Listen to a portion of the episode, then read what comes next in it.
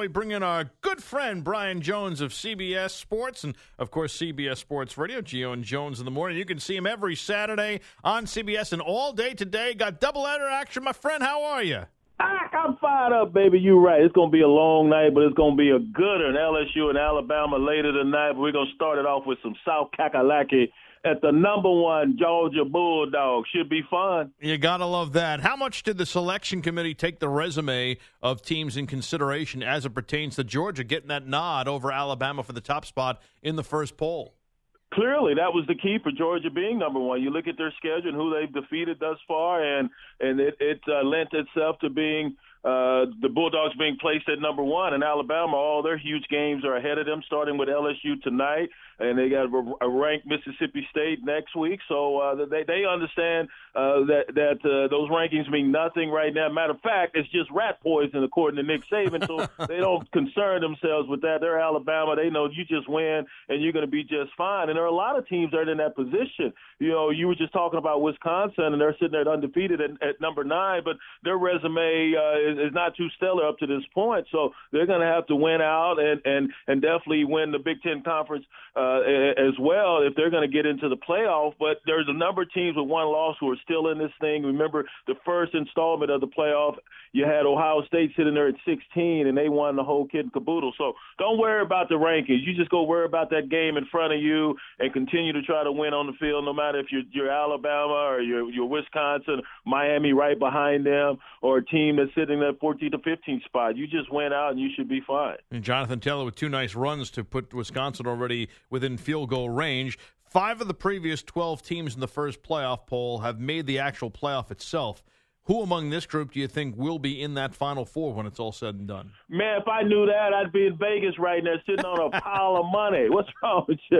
I, I, I think Clemson. Uh, I, I think they will ultimately win the ACC. Kelly Bryant looked apart last week, and of course they're sitting there in that that number three spot, and they've have a tough one uh, versus NC State today. And NC State trying to get that just horrible taste after their mouth after uh, uh, they they as as Brian Kelly said, Notre Dame gave running all through them for over 300 yards. So that should be an interesting ball game. You know, Ohio State, uh, they're sitting in the catbird seat. Uh, if this was a night game versus Iowa today, I'd I'd be saying uh, put them on uh, uh, upset alert. But it's an afternoon game. But uh, this will be a stiff and tough uh, Hawkeyes defense they face. But they're they're in a pretty good prime position right now, just outside the top four behind Oklahoma. And Oklahoma, a tough one. I mean, there's so many good games on the slate today, and, and teams that could still get into that top four. So it's hard for me to say because we know there's going to be some upheaval. College football each season, there's always some upheaval. We had it a couple weeks ago. We had it last weekend, and we'll have some more as we get to the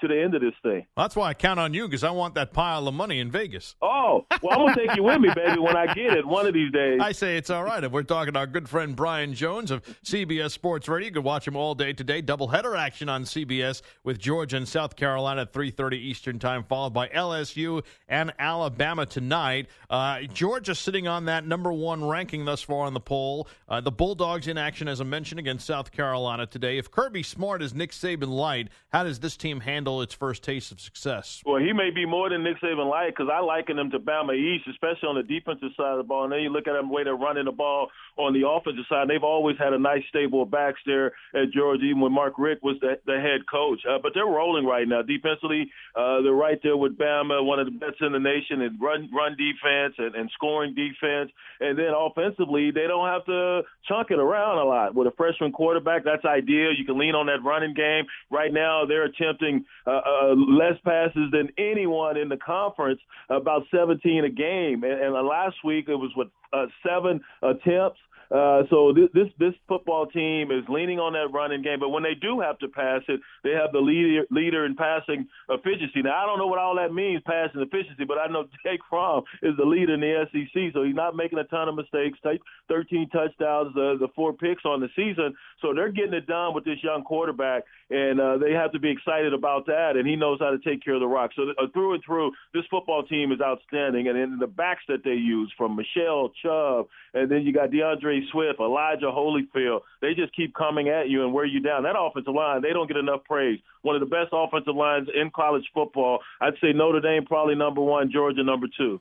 If as if Nick Saban needed any further ammunition, how much is he reveling in the slight at the top of the poll as motivation?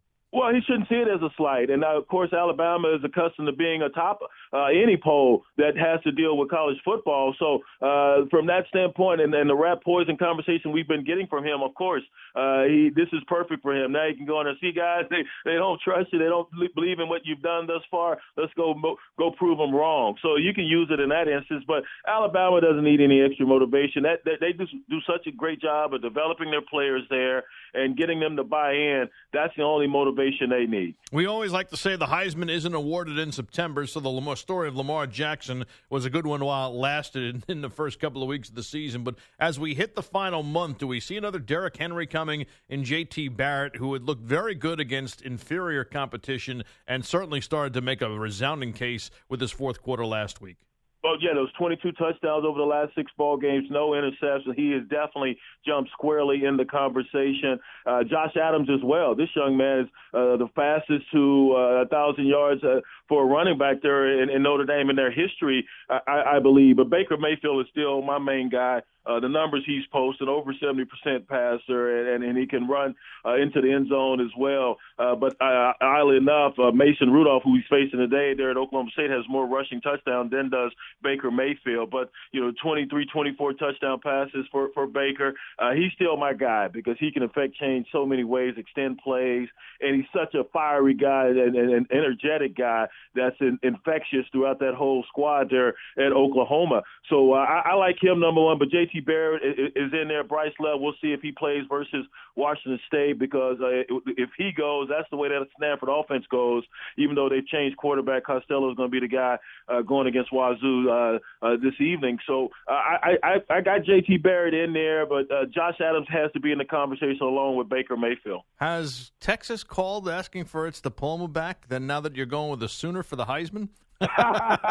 they better not. I got that baby under lock and key. It was tough getting it, man. So they don't want it back. I'm still a Longhorn at heart, but you you have to be objective and give credit where it's due. And and this Baker Mayfield, he's the man. Oh, no question. He's been special. Uh, you know, Saquon Barkley has been special, but didn't get some big yardage needed late in last week's loss. You know, considering we've seen the home run plays from him, but considering the fact that he is not even in the top 20 in rushing, you know, where could he possibly stand?